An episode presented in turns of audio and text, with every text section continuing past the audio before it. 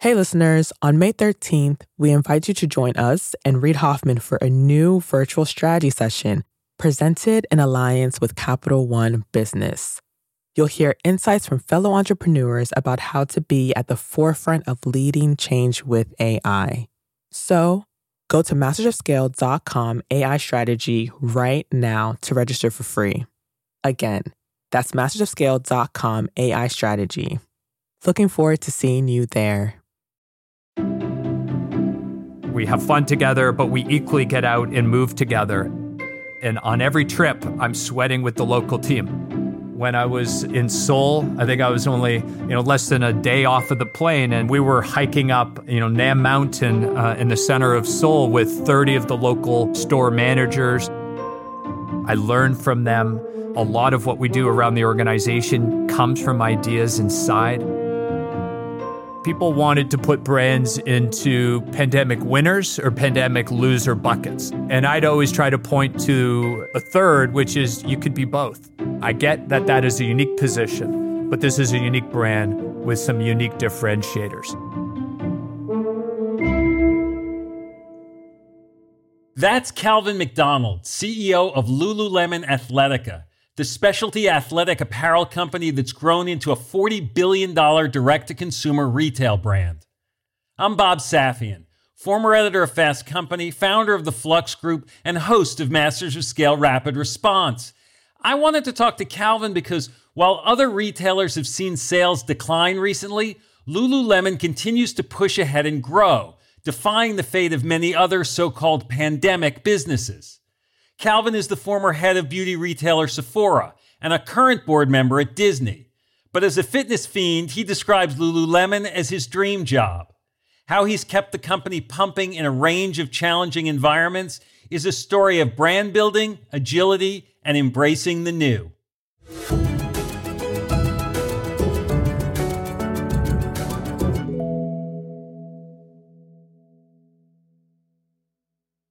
We'll start the show in a moment after a word from our premier brand partner, Capital One Business.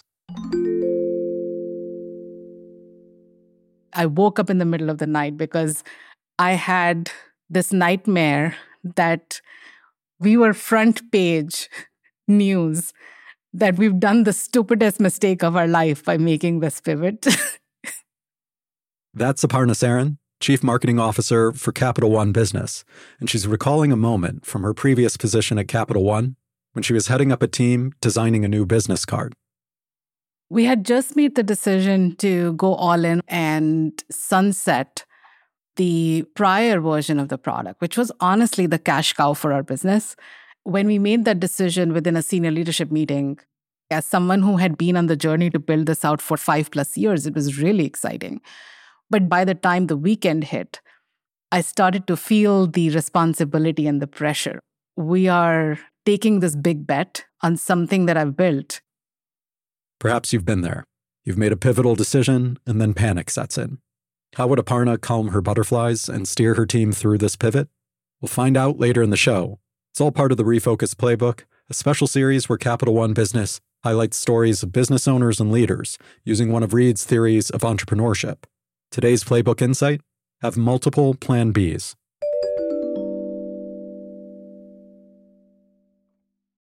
I'm Bob Safian. I'm here with Calvin McDonald, the CEO of Lululemon. Calvin, thanks for joining us. Thanks, Bob. Excited to be here today.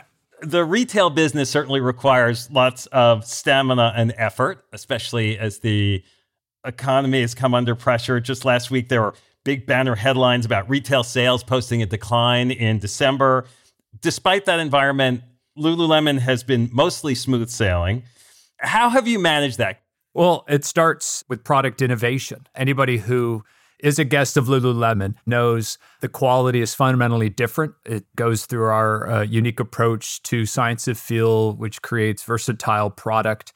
But then it extends into our community relationships that we build through our educators, through our event activations, and our D2C model. That is our sole way of connecting with our guests and it allows us to be agile. And one thing we've learned over the last few years is you need to be agile to be successful.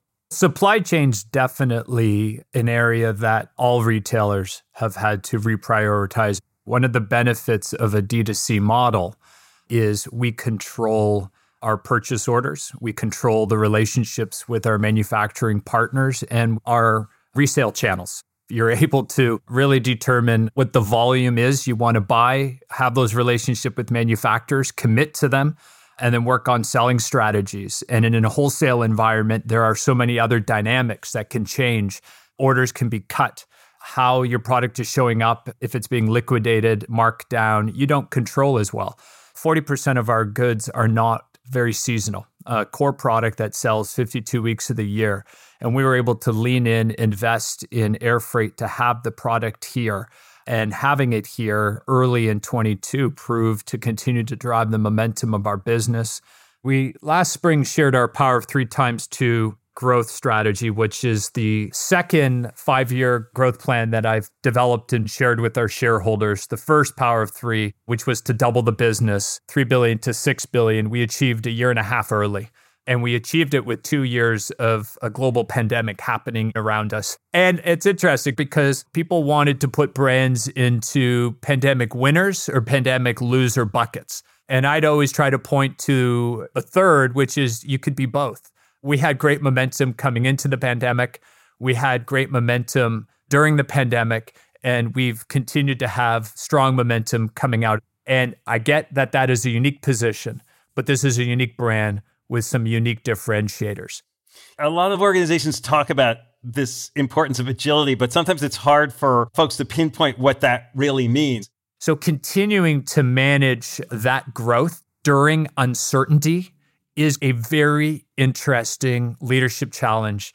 I believe that had we overcorrected for some of the risk with supply chain and inventory and not invested in air freight, if we had overcorrected with the fear will guests and customers come back to physical retail stores, if we had overcorrected on investing in the present and the future, we would not have the momentum that we have today. And I understand why other businesses may have to make the decisions that they have to make. For us, we've always continued to balance the momentum we have with the macroeconomic conditions while at the same point not overextending or setting ourselves up to be exposed if ultimately those headwinds start to impact this organization. I thought maybe post pandemic we'd get back to business as usual. Maybe this is business as usual and it's you just don't have a clue, you know, what these economic conditions will be and agility is going to win out. You had said at one point that like businesses often focus on the short term and the long term, but they miss the midterm. And I, I, wonder if you could explain what that means. I know some of that you were thinking about in the pandemic, and it sounds like you're thinking about it now when you're thinking about how to manage the uncertainty going forward, too. Yeah, very much so. It was one of the areas during the pandemic that we did focus on. I talked a lot to my leadership team about keeping that share of mind balanced, uh, not just on the immediate. We had every store in the world closed but that midterm period to me runs the risk of being lost as you sort of bookend, you know, your mental time and thought process. For us, I knew eventually stores would open. I didn't know exactly when. And we knew that the shift we were seeing with digital was more of a sustainable shift by the guest than not. During the first 60 days, when every store in the world was still closed, we'd leave one meeting and talking about how are we going to get these stores open? How are we going to continue to pay and protect our educators? To what does it mean for our digital business six months from now? What are we going to need that we don't have today and our stores as they open and traffic comes back?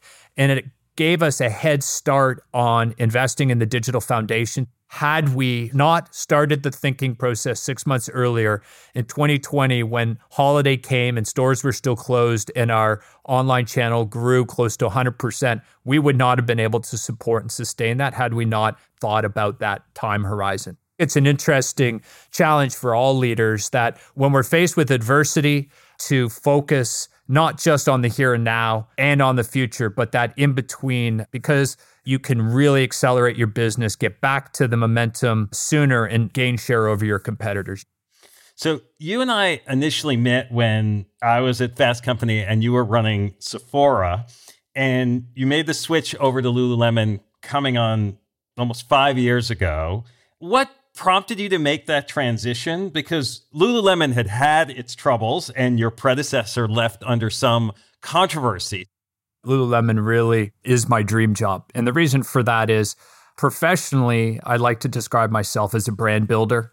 And equally, personally, you know, I'm a weekend warrior, love to stay fit. So being able to combine both my professional enjoyment with my personal enjoyment, which is what Lululemon has done, has definitely been uh, an incredible experience. So, how is Lululemon different today under your leadership than it might have been under someone else?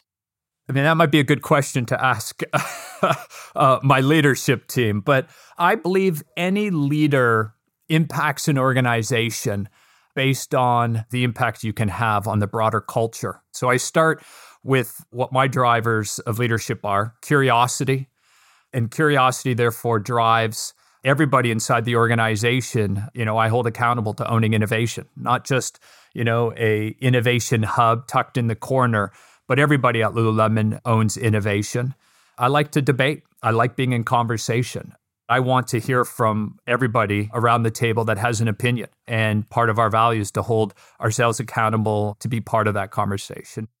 My sense of you as always was that you got enthusiastic about things that were new. Like I remember you being uh, very excited about the virtual try on tool that you had at Sephora for customers, which was ahead of its time. Are you like looking for those kinds of things that you can plug in in Lululemon in similar ways? Very much. I remember one of the first early on meetings I had with the product team around footwear. They were talking to me about what they've identified as a potential area of opportunity, which is majority of women's athletic footwear is built and designed off of a last of a male's foot. They just simply shrink it down, you know, for her sizing, and that's what they build the footwear around. I still remember where the light bulb went off. I got excited, and it's like, you got to be kidding me we can transform performance athletic wear for her by simply creating a shoe that's designed off of her foot. And, you know, we dramatically made changes. We held off our men's footwear launch because I really wanted to disrupt with this statement about a woman's first uh, design performance shoe. When we disrupt and create something that doesn't exist, how can you not get excited about that? You made some investments in new areas and tools like Mirror and in building Lululemon Studios content for workouts. It's a little bit like a Peloton model in putting those things together. Lululemon Studio really is designed and intended to be a community first platform in which people can sweat and connect on. The piece of hardware is much more versatile than what other offerings may be in the marketplace. We offer more genre of workouts. And we've been able to work with our studio partners to create a streaming service that brings their workout brand to our guests. We're excited about how that innovates our community relationship. We know we can drive incrementality through those relationships. So I get excited about the space that Lululemon plays, where we can really disrupt and innovate in a unique way within retail, build the brand. What are things you think business people underestimate or miss about building a brand? You truly need to understand what your differentiators are. I try to bring focus and clarity to innovating behind what should only be two or three really differentiated elements. For us, it starts with how we choose to innovate and the unmet needs of our guests. Second is our product the versatile nature of our product. Versatility isn't a word I use lightly. Anybody who uses and buys Lululemon knows exactly what I mean when it comes to the versatility of the product. Although we talk through lenses of activities, the fact of the matter is you can use the Align Tight for multiple activities beyond yoga, which is what it was designed for. That is a very unique positioning, as is the quality and being in this well being space. Can I ask you about Shein? It's this like phenomenon that's come on with such force. Does this sort of fast fashion, disposable fashion, does that have an impact on the industry, on the way you strategize for the future? We observe all trends and we gauge it against the path that we're on. And, you know, we shared our own impact agenda with Be Planet with very ambitious goals of creating sustainable product innovation where 100% of our products will be created from sustainable materials, 100% circularity, and we're investing behind that, such as our biosynthetic materials, creating polymers from non petroleum base. So we look and observe what's happening around, but ultimately we want to be good citizens of the planet. And that allows us to have the positioning we have, the price position we have. We'll be back in a moment after a word from our premier brand partner, Capital One Business. There was panic that set in that night because I didn't want to let people down. We're back with Aparna Saran of Capital One Business. She was recalling the time she woke up in a cold sweat, terrified that the new product she had been working on might fail. So the next morning, she sat down and wrote an email. It was Sunday morning, and I said, you know what? I'm going to just like share this with my peers. It was very emotional. It was like sort of a cry for help. Aparna realized that if the new product didn't take off, she needed a plan B, preferably multiple plan Bs.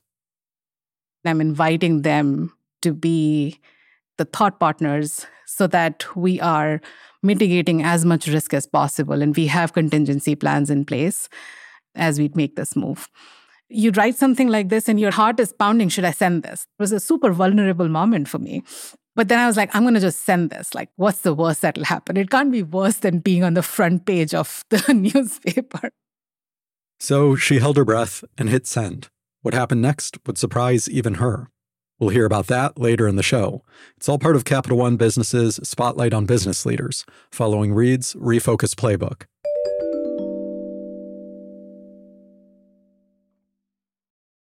Before the break, we heard Lululemon CEO Calvin McDonald talk about how he's leaned into brand building to generate momentum. Now he delivers some leadership insights about the difference between sharing opinion and sharing experience, why intelligence is less important than building relationships, and why wants versus needs may dictate the future of retail. So at Sephora, I remember the workforce was super enthusiastic, which is a characteristic that you have also cultivated at Lululemon. What have you done to facilitate that? I think it starts with communication but you need to do it authentically. I spend time in conversation with everybody in this organization. I just came back from Tokyo, Seoul, Paris, London. I frequently travel stores here in North America. I spend time chatting with store managers. I learn from them. A lot of what we do around the organization comes from ideas inside. So I think a big part of creating the organization that people want to work at starts with a leader being authentic, approachable, and respectful. And these might sound like values that you were taught from your parent when you were a child. And somehow along the way, leaders, I think, lost what it meant to lead and to work for others versus them working for you. And I want to win, but how I win matters. And we win through each other and find inspiration in that. Some retail leaders, they talk about going to visit stores to sort of check out the merchandise. It sounds a little bit like your priority there is as much or more about the people than it necessarily is about the way the stores look. It's always about the people. If I wanted to just do a store product check, I can pop in unannounced, I can observe, but my assessment of the store and of the product begins by chatting with the store manager and the teams inside the store. What's working? What's not? What can we do to help you be more successful? What ideas do you have? What can I bring back to the product team? What are the guests looking for that we don't offer today? So, absolutely, to me, the greatest takeaway that I have from every store visit is by being in the conversation. You've made well being and mental health a, a priority for your team. You've instituted these rest and recovery days, for instance.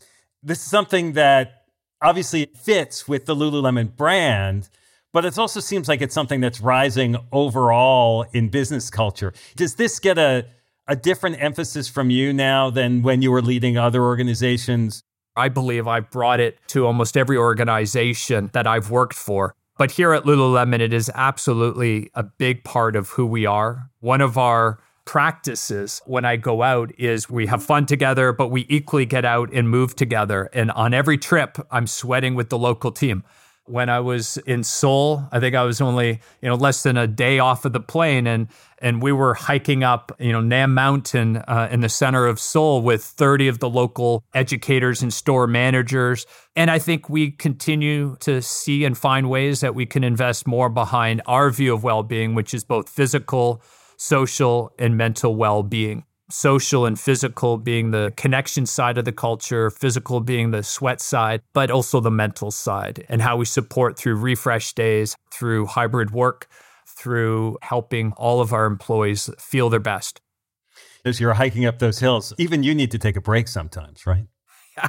Always need to take a break. Recovery is a big part of moving forward and everyone needs to figure out when they need, you know, their moment of recovery in the midst of this journey at Lululemon, you joined the board at Disney in 2021. I doubt you expected the level of tumult that you've had to be part of there, bringing Bob Iger back as CEO, pressure from certain big shareholders. How do you approach being a leader on a board as opposed to being a leader as a CEO? It's similar in a lot of ways. You know, one of the aspects of leadership I think that's very important is the balance between sharing experiences over opinions. Because I think a lot can be drawn when one shares their experiences and can be applied to different situations. My leadership team, if I share my opinion too fast, too quickly, it could completely change the trajectory of where we were going. So, in a lot of cases, I'll default to sharing experiences and allow the conversation and the co creation to continue. And then at some point, obviously, we make a decision and go. But I think you need to f- make sure you're not overly influencing the outcome too early as you're co creating. You know, the opportunity in a board setting is to provide support and guidance to any management team. So you definitely, you know, want to share, you know, your thoughts and perspective on some of the challenges that the business is having. And it's what I look to for my board here at Lululemon as well, which is they are there as allies, they're there as thought partners, and they're there to challenge us in the management team to make sure that we are pushing the business forward. The similarities, I do think, though, goes back to the philosophy I share about winning through others. You don't win through others by directing them, you win through others by influencing them.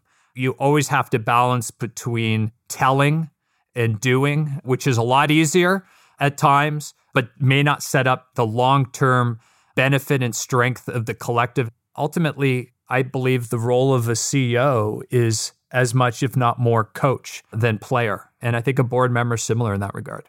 I love your differentiation between sharing experience versus sharing opinion. I tell everybody who joins Lululemon in their first 100 days to respect that mantra of experiences over opinions. Leaders joining organizations that are declining, they're easier to join because everybody knows if they keep doing things the way they're doing that they're not going to get a different outcome and to be successful you know they have to change you join a successful growth organization as an executive from the outside it's a very different challenge. Yet we're all wired the same way. Most cases we're probably a type we're doers. We just can't stop or control ourselves from jumping in. And I tell my leaders that opinion shared too early in a growth environment hurt leaders more so than them listening and maybe sharing experiences. One of the areas that we had created at Sephora was the Beauty Insiders program and created the community around that. And when I joined Lululemon early on, there were a lot of conversations around community, moving it into the digital membership space. And I had to be cautious of how many times I'd share my opinion of what I thought that should be. And I really tried to step back and share, well, the experiences of Sephora. It just creates more space for the other folks in the team to say, well, here's how we could apply that here. Absolutely. It brings them into the conversation. And the reality is this 50% of the time, your opinion's going to be wrong especially in the first 100 days. So you don't do yourself any service. All you're doing is feeding your own ego. All you're doing is feeding this need to be in action versus the opportunity to pause and listen and to build relationships.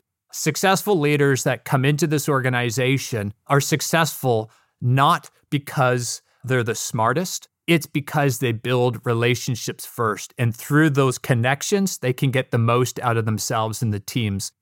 So You've been there almost five years. What's at stake right now for Lululemon? What are you thinking about going forward? When I think of retail moving forward, you know, I'm excited about the innovation. I think it will s- start with separating retailers into two categories, you know, needs versus wants. My belief is retailers that sell needs will continue to be laggers, they're complacent, they will not be the innovators because they don't have to. Guests need what they sell. The food industry is a good example to me of one in which I think could be much more innovative than they are today. But I think you can ask how innovative do they truly need to be because they are selling needs. Most of us you can put into the want category. And we better innovate uh, if we're going to be successful because we're competing with others. So I'm going to look to the wants as those that are going to be innovating and leading. I think three drivers are going to come out on top. One, we're going to continue to see what I call an omni revolution. We call it an experiential store, an experiential opportunity inside the store. The reality is this seamless, frictionless experience between stores and digital is just going to be what guests expect. Second is community. I do believe authentic connection beyond transactional with guests are going to differentiate the strongest brands. Humans need this means of connection. And I think certain brands will be able to extend that lifetime value with their guests. And then third, you know, just these value driven organizations. More and more guests are not going to accept or allow brands to operate and function differently than how they want or hold themselves and their communities accountable. Well, Calvin, this has been great. Thanks so much for spending time with us. I really appreciate it. Great. Thank you. And now, a final word from our brand partner, Capital One Business. Throughout the day, text messages and emails kept pouring in. Whatever you need, just let us know. We're back one more time with Aparna Saran of Capital One Business. She was telling us about a Sunday morning email she fired off in a moment of panic. Minutes later, her inbox was overflowing, and the support she found wasn't just emotional, it was practical. We talked about detailed contingency plans and we created our go to market strategy. Before we are in full rollout mode, we had stage gates so that we could test and quickly learn and iterate. And within a matter of like six months, as we were rolling things out channel by channel, those stage gates would allow us to pivot if we saw something that we didn't like. That day, Aparna learned a lesson that stayed with her. Having multiple plan Bs doesn't just expand your options, it gives you new opportunities. The best way to pivot is actually open doors for thoughtful conversations because humility in knowing that you actually don't know everything, as well as the empathy in knowing that disruption is always drastic and abrupt, helps you go through that pivot with other people in a very different way. Capital One Business is proud to support entrepreneurs and leaders working to scale their impact, from Fortune 500s to first time business owners. For more resources to help drive your business forward, visit CapitalOne.com slash business hub. That's CapitalOne.com slash business hub. Masters of Scale Rapid Response is a Wait What original. It's hosted by me, Bob Safian, Masters of Scale's editor at large. Our executive producers are June Cohen, Deron Triff, and Jordan McLeod. Our chief content officer is Laurie Hoffman. Our producers are Adam Skuse, Catherine Clark Gray, Alex Morris, Tucker Legursky, and Chris Gauthier. Our music director is Ryan Holladay. Original music and sound design by Eduardo Rivera. Audio editing by Keith J. Nelson, Stephen Davies, and Andrew Nault. Mixing and mastering by Aaron Bastinelli. Special thanks to Emily McManus, Adam Heiner, Colin Howard, Tim Cronin, Kelsey Capitano, Sammy Aputa, Anna Pizzino, Sarah Tartar, Leah Sarametis, Chineme Ozuquena, Alfonso Bravo, Aria Finger, and Saida Sapieva. Visit mastersofscale.com slash rapid response to find the transcript for this episode, and please subscribe to our email newsletter. Become a member of Masters of Scale to get access to a year's worth of courses and content on the Masters of Scale Courses app. Find out more at mastersofscale.com slash membership.